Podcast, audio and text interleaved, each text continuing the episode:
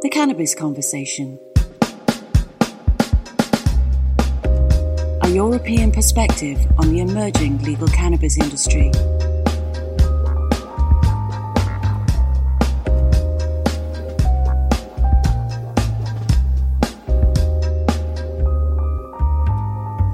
Welcome to the Cannabis Conversation with Anuj Desai, where I explore the new legal cannabis industry by speaking to the professionals that are helping to shape it.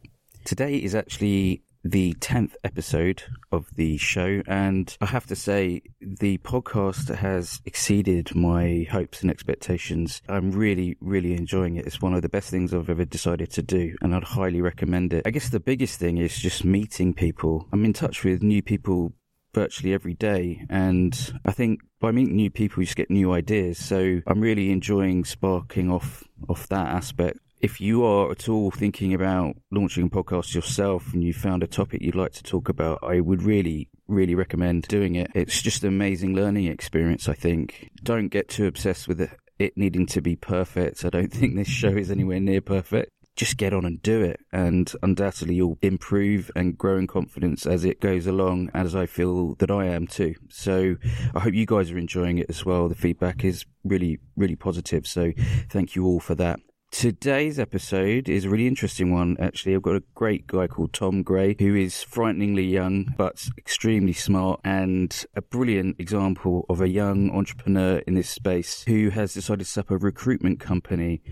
Um, and that's great for him, but it also is a really good indicator of how things are starting to pick up in the nascent industry and hiring is, is, is a key priority. So I'll be talking to Tom now, and I hope you enjoy the show. Okay, so welcome back to the cannabis conversation. Today I've got Tom Gray on the show. Tom is CEO and founder of Blume Jobs, which is Europe's first cannabis recruitment agency. Tom is a great example of an entrepreneur entering this market, but also the launch of Blume signifies that finding talent is already becoming a key priority for fledgling businesses in this space. It'll be great to find out more from Tom on the current state of the jobs market, but also to get his views on where it's heading. Tom, welcome. Thank you for having me on. No worries. So let's get let's get right into it. So it's estimated that by 2020 in the US there'll be 340,000 cannabis related jobs. Um, how are we doing over here in the UK and Europe? What sort of stage are we at here?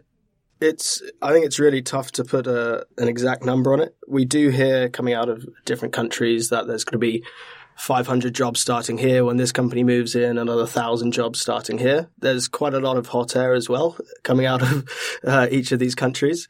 But based on what we've seen, it's uh, it's definitely increasing rapidly in terms of the, the, the, number of jobs available and also the type of jobs available, not just in the UK, but across Europe as well.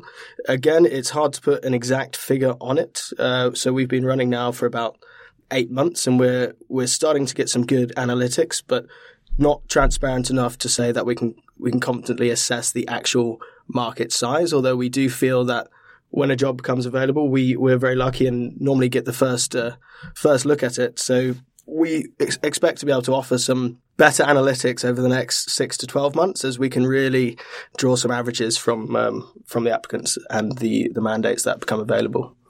Cool. Okay, so we're just sort of beginning, I guess. And in that case, what sort of prompted you to start the business if it's it's always one of those things of when when should we get involved? Is the market ready yet? Etc so what kind of thought process and what what indicators gave you the impression that it was worth starting now? I think it's a good question. So when I started in the industry, I was consulting uh, Grow Biotech. I'm still consulting Grow Biotech, and it became quite apparent quite fast that there is a lack of talent and everyone was stretched quite thin on the ground. We had some very senior scientists spending their time recruiting people for the lab when really they would be better spent focusing on some of the research projects at hand, for example.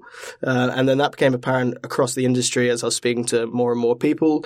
Everyone was looking for uh, members of staff to do variety of different roles, and it sort of just made sense to me. I'm, I mean, I'm not from a recruiting background anyway, but there's an obvious gap in the market. When you're building an industry, you need people to build it, and it just seems quite obvious. And now it's become very apparent that it was absolutely and is absolutely necessary, and uh, the, the, demand is spiking. Well, that's great and uh, interesting. We'll come back to your kind of background in, in a little bit, but interesting that you didn't start off in recruitment, but you listened to what people were saying in the industry So I guess primarily at, at the moment in this kind of very nascent market, what what other types of typical jobs that that people are looking at? I think most of all, it's all, I mean, it's business ancillary, especially in the UK and across most of Europe. It's actually quite rare to find a job that's touching the plant. Uh, most people assume if they're working in the cannabis industry, you know, you'll be doing something with the, the plant, something with the bud. It's not necessarily the case at all. It's all business ancillary. I'd say at least 95% of what we see in the UK and across Europe is, is very little to do with actually touching the plant. So the, the traditional jobs that you would have in any industry, you will find in the cannabis industry, anything from sort of sales to marketing, project management, content creation. It's all necessary. I mean, it's, it's the, the exciting thing is that we're, we're building the industry and that means everything around it rather than just uh, people that know how to, to grow cannabis. Very interesting. It's like the, the picks and shovels analogy for the California gold rush. Exactly. Um, so yes, really interesting though that that's kind of following through into jobs so far. So I, I you know, if that is the case, that it's sort of more business ancillary type roles, what kind of backgrounds? I mean, you alluded to a few things like marketing and sales, but is it more wider than that? I think one one thing which is absolutely critical and really helps anyone to get into the industry is an entrepreneurial spirit. I mean, it's the nature of a emerging market that's definitely in its infancy.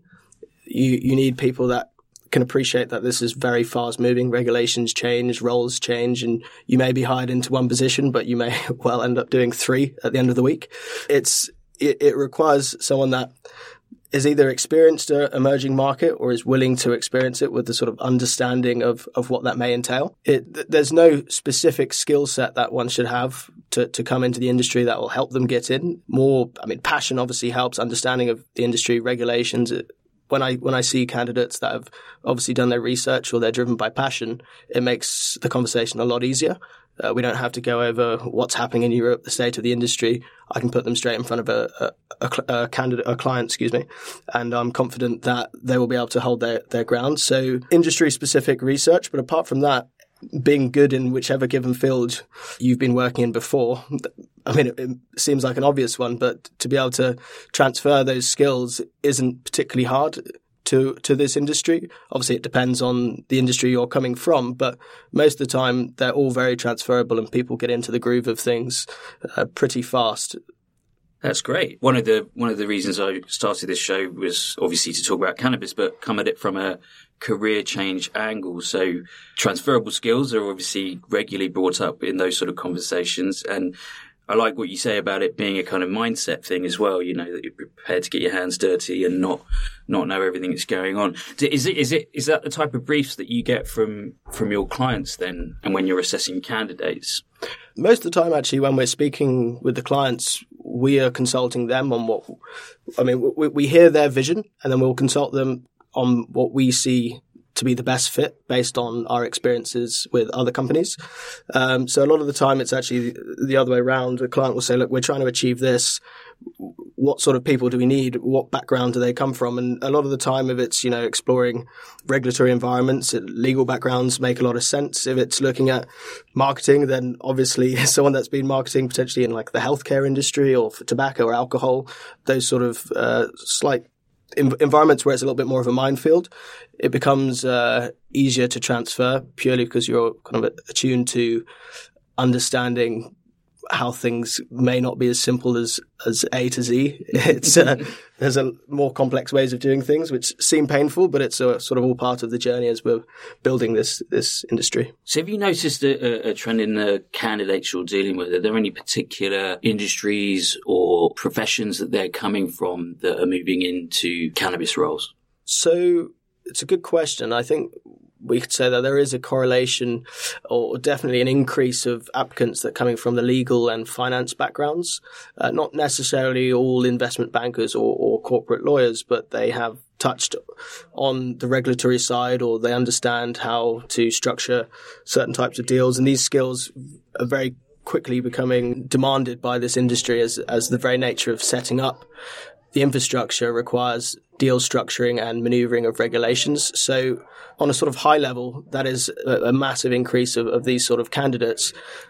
also from a science background, naturally, we can see a lot of people coming out of university and, and, keen to get stuck straight into research projects involving cannabis as it's, it's passion projects for them and they, they really want to continue their, their studies in the space. And nat- I, I, I completely agree that there isn't enough research done on it yet. And that is changing rapidly. I think it's, I read the other day something like 50% of all academic articles written in, on cannabis have been written in the past 10 years, which goes to show that there is, there is a keen focus, but it's definitely not saturated that research space. So there's a, there's a lot of scientists coming in too, as well as, um, people from, I mean, all sorts of sales, marketing, and creative backgrounds, which is, which is great because the industry needs all all angles for it to be built. It, it can't just be built on on lawyers and financiers. I mean, it, it definitely helps, but you do need some some creative types to make it look good and actually really communicate with the people as well. So it's uh, as I said, it's naturally becoming quite collaborative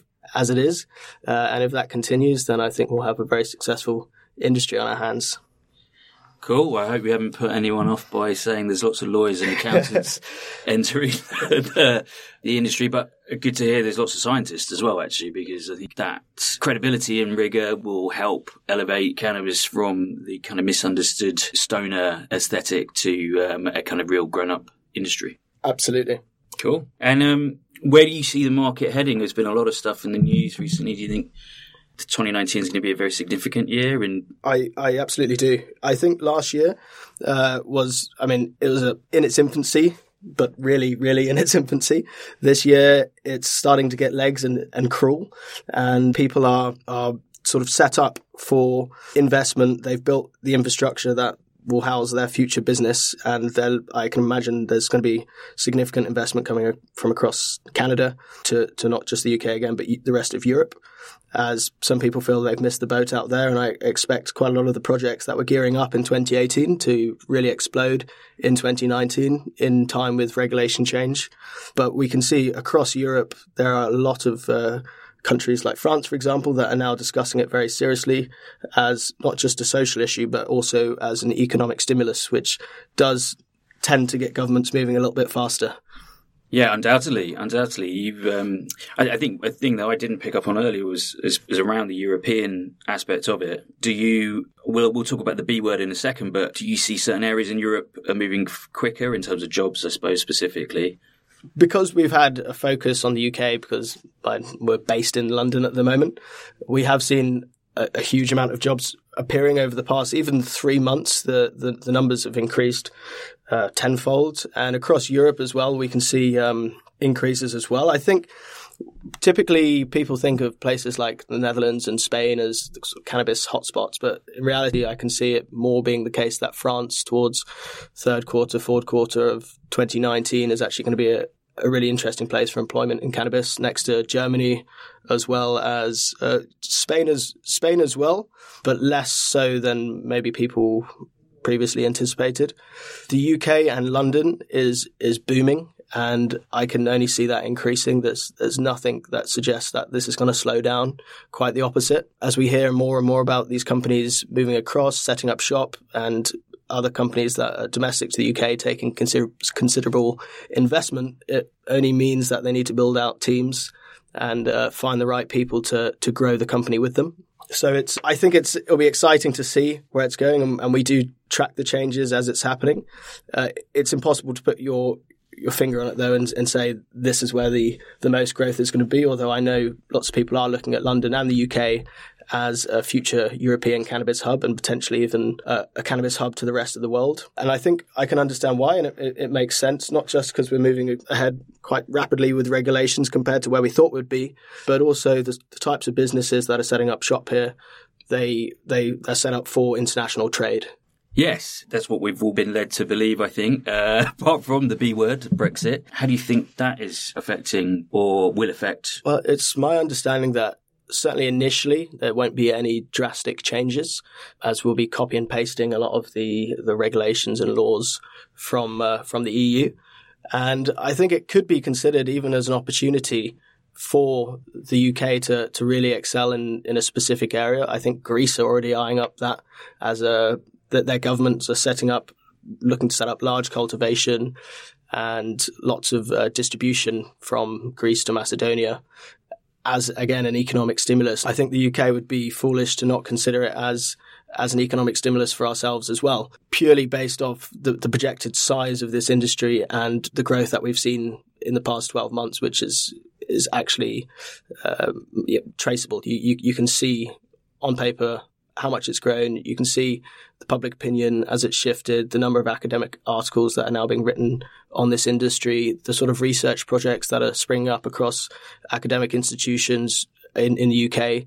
It all points towards a, uh, a booming cannabis economy in the next five to 10 years. And I, I think it's going to be a, a rocky road. There are a lot of cowboys in this industry. It is the nature of a, a frontier industry. It is the Wild West but they are getting polarized out by regulations and we are starting to see some true businesses come through with actual prospects and real problems being solved as opposed to cash in, cash out, uh, which I find very exciting. Great. That's, I mean, it's a very positive view, which is good to hear. So is there anything that the, I guess the government could be doing sort of around jobs for cannabis and encouraging the industry in general? Sure. I mean, I believe at the moment there's there is a large focus, certainly larger than any point in the past 20 years, on building this industry. I think it's been understood to be an opportunity now. And, th- you know, naturally they have to fact check things quite a lot more than uh, private organizations. And I think the education is happening not just amongst society, but amongst the politicians as well, where it's now moving away from this scary plant, which is detrimental to everyone's health, to understanding that a war on drugs is actually negative for society and costs more than it, it's worth. And it's you're better off regulating it if you want to protect people than to cause a, a prohibition where it's forced underground and into unregulated markets where people then start capitalizing in it for the wrong reasons and there's no sort of regulations. So I believe the right conversations are being had at a government level at the moment and they are thinking of how we could use this to uh, to the, the advantage of the UK as a whole and, and, and do trade with the rest of the world. And as we've seen recently in the news, first bulk shipment of medical cannabis coming into the UK, it has taken three and a half months from that being made available to actually happen. But that's, uh, I guess that's the nature of jumping through hoops. I can see that the as the education's happening, we're expecting more and more politicians to, to stand up and get behind it. It's already begun, but just like with the rest of, of the UK, it's this education that's, that has to happen first before any real change. And then after that education comes the fact checking and, and then the actual enforcing of policy. That's a whole other book, which may take some time, but I think it is moving at a rate faster than anyone really could have predicted it to, to be moving at in the UK. And I'm excited to see what that will mean for the rest of Europe as well. Cool, great. Yeah, I think, well, obviously it's always difficult to get that first shipment in, but the fact that that's happened now, hopefully will make it easier for those who follow and also will serve as a bit of an advert to, to those sort of new businesses that are looking or investors that are looking into this area. Exactly. I, I completely agree. I mean, I think before anything else is considered in this industry, it is patients first. There has to be a patient focus as that is the immediate problem that there are people restricted from medicines which can save their life. And I think that is now becoming much more apparent. And this first bulk shipment is, is the real first sign of that becoming apparent and sort of becoming a reality, which is really positive. And now we're going to see people's lives changing because of something that they haven't been allowed to, to have in, in quite some time. Brilliant. Thank you. So, what advice would you give to someone who's trying to break into the industry? I will obviously provide your contact details yeah. afterwards so people can email you directly. But uh, one of the things you talked about was mindset. What sort of preparation would you say, just generally, if you're approaching this brand new frontier industry? I would have a look at, I mean, the internet is an amazing source of information. Obviously, take some of it with a pinch of salt. Make sure if you're reading things and then screaming about it that they are backed up. Um, that's not always the case. But I think if you start, if you find a specific area in the industry that you're interested in, maybe from your previous working background or it's completely new to you, get a feel for the political landscape, how regulations change, any sort of scientific developments, and then also the financial side of things. You'll get a good sort of holistic perspective of, of the industry in a snapshot and then potentially where it's going. And that may give you a little bit of clarity as to where you can see yourself fitting in based off your, your previous experience. That's great advice. And I mean, following on from that as well, how do you think employers need to kind of alter their approach to this, given that no one has 10 years experience in cannabis? What, what's your advice to people who are looking to employ people? I think asking a lot of questions and, and asking experts and also not admitting you're an expert like is a is a good step. So no one really is an expert of this industry at the moment. I mean, on the cultivation side, yes, there are people that have been in the industry for a lot longer than it's been legal, and and they are by far more sophisticated at certain types of cultivation, but it doesn't necessarily translate to large scale pharmaceutical cultivation. But it, it's it's that as an example, it does still help. Now I think asking the right questions and sort of being open minded about the type of talent coming in is is important. And normally it's the case that will present quite a few different sort of profile backgrounds and sort of work with the employer to work out what exactly they're looking for and how they can achieve their vision. And it's like any other industry, really. The, as I said, the, the roles are the same. It just requires a slightly more nimble approach and some specific knowledge which can be taught. But the employer really should be open to suggestions and and looking for the certainly entrepreneurial people and people that don't make brash decisions. No one that has holsters and shoots from the hip, um, and anyone that that's driven and, and, passionate about the industry. I mean, you can always see on someone's CV if they've uh, if they've achieved things or they bounce around between companies too often. I mean, it's not always a bad sign. It could suggest that they just haven't found exactly what they're looking for, and maybe this is it. But it's it's a very human industry, and it requires a human approach. Really good. That's yeah, very encouraging. I think the thing with career change, from my perspective, is is I think we tend to box ourselves off quite a lot into I am a lawyer or I am a marketer or I am this and sometimes it needs to sort of take a step out of that and appreciate your other skills as well and what you want to do. People often forget about that. So that's one reason why I find cannabis very exciting because there's a real opportunity to do things differently and to do to take advantage of the fact that no one knows everything that's going on. Exactly. I, I completely agree. I think the the thing I learned first was definitely just don't stop asking questions. All the companies that I can see doing well are doing well because they collaborated with other companies that knew what they were doing in that specific field. Everyone is a little bit of an expert of something, and together it can really make for a, some solid progression and, and you can build things quite quite quickly if you collaborate. And then we see people getting quite greedy by the the opportunity and and keeping things to themselves, and you see them sinking quite fast. Uh, I guess that's just natural order, but I would say that collaboration is key and certainly one of the most important things when it comes to any emerging market sharing information as no one knows everything and it's not all in one place yet like it can be in, in other markets. It's, it's all about putting your heads together. Brilliant. Very positive and encouraging advice there.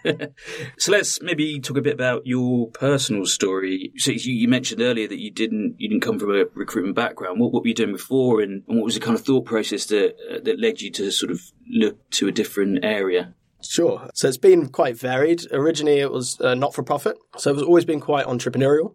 I set up, a charity with a good friend when I was 18 and we used to run events around uh, the UK and parts of France to educate people on specific neurodegenerative diseases. One in particular called aphasia, which affects about a third of people that have a stroke in the UK or rest of the world, uh, but it's not so well known. So the idea was to educate people on that to make it easier for the lives of the sufferers. Uh, and I spent a lot of time with some very interesting professors that were talking about some neuroprotective properties of, of different molecules and one of the ones that came up was some studies to do with cannabis, and it sort of led my research on a little bit more. Uh, also, following on from that, I went into financial services, which is quite different from the not for profit side. It's definitely for for profit.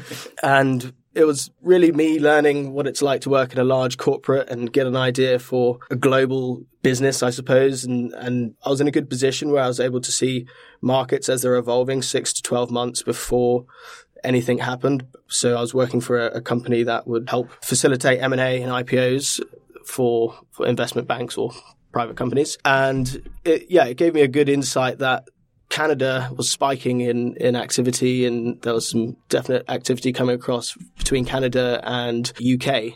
And it seemed kind of like the right time to to drop ship and surprise everyone in my office and say, look, I'm actually going to go into the cannabis industry. Uh, obviously, everyone assumed that meant that I was going to go and deal drugs.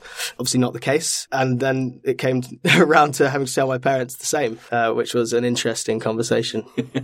I mean, it's it's one of my favourite questions. What did your parents say when you told them? Well, my dad is Air Force and quite military and old fashioned. So that was a. I explained he, he trusts me. He knows that I'm I'm not trying to be silly or, or do anything completely crazy. He, he knows that I've run entrepreneurial projects before that have been successful, and I was clearly following that that sort of characteristic. So he was a little bit confused to start with and had to do his own research and gave me a couple of objections which were quite easily overturned.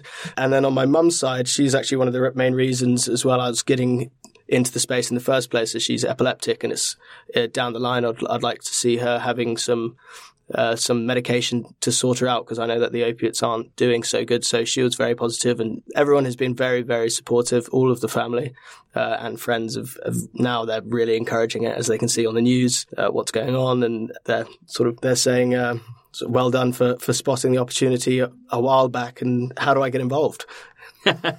That's great. It's nice when you can convince people around to sort of see your point of view, and and good that you made that brave move. How have you found it? Sort of what are the good and bad bits, I suppose, of I, of taking the plunge? I love it. I, I know that's really broad. I, I really do. It's very, very consuming. It's a lifestyle choice pretty much for me at the moment. I'm working pretty much seven days a week, talking about it all the time. I'm sure my partner's probably sick of it, but it's, I, I really enjoy it. No day is like the next. There's lots and lots of ups and downs, but I really do feel like I'm at the forefront of something quite special. And I feel over the next couple of years, history will be made as this as this industry is set up to be as efficient as as other industries. But it's about hundred years behind, and there's a lot of catching up to do. But anyone that likes solving problems and challenges, I recommend it. It's very very entertaining, and it certainly keeps me busy. That's good. That's good. And yeah, I can imagine that conversation with your dad was uh, was tricky, and probably one that you should hear down the pub. But yes, Tom, that's been really really good to to chat today, and very positive, I think, generally for the industry that there is a recruitment agency looking at this, and and also encouraging to hear your positive projections for the year. So thank you for, for taking the time out to chat to us today. My pleasure. Thank you for having me. And I will post Tom and Blume's details on online next to the show. Cool. Thanks very much. Thank you very much. Cheers. So, thanks for joining us on that episode. Hope you enjoyed it it is a really interesting area, I think, recruitment, particularly in this space, because as I mentioned in the podcast, no one has 10 years experience in this industry. It hasn't really existed before. So unless, unless you're um, on the illegal side of things, but um, it means that both candidates and businesses are going to need to think a bit more laterally when it comes to hiring, and that makes for some really exciting times ahead. It particularly chimes with my angle on career change. So hopefully Tom's words were helpful and, and giving you a bit of a steer if you are interested in finding out more about finding a job in this area. As always, if you're enjoying the show, please subscribe to the show on whichever platform you're using. Next week's episode, I'm really excited about actually. I met these two giant rugby players earlier this week, international rugby players, George Kruis and Dominic Day, who both play for Saracens, and they have a brilliant product which is specifically focusing CBD on sport. So I've got those guys on next week, and all they very kindly donated some of their products for us to have a giveaway. So tune in next week, and you may be in with a chance of winning some of their products. Okay, cool. In the meantime, have a good week. Cheers.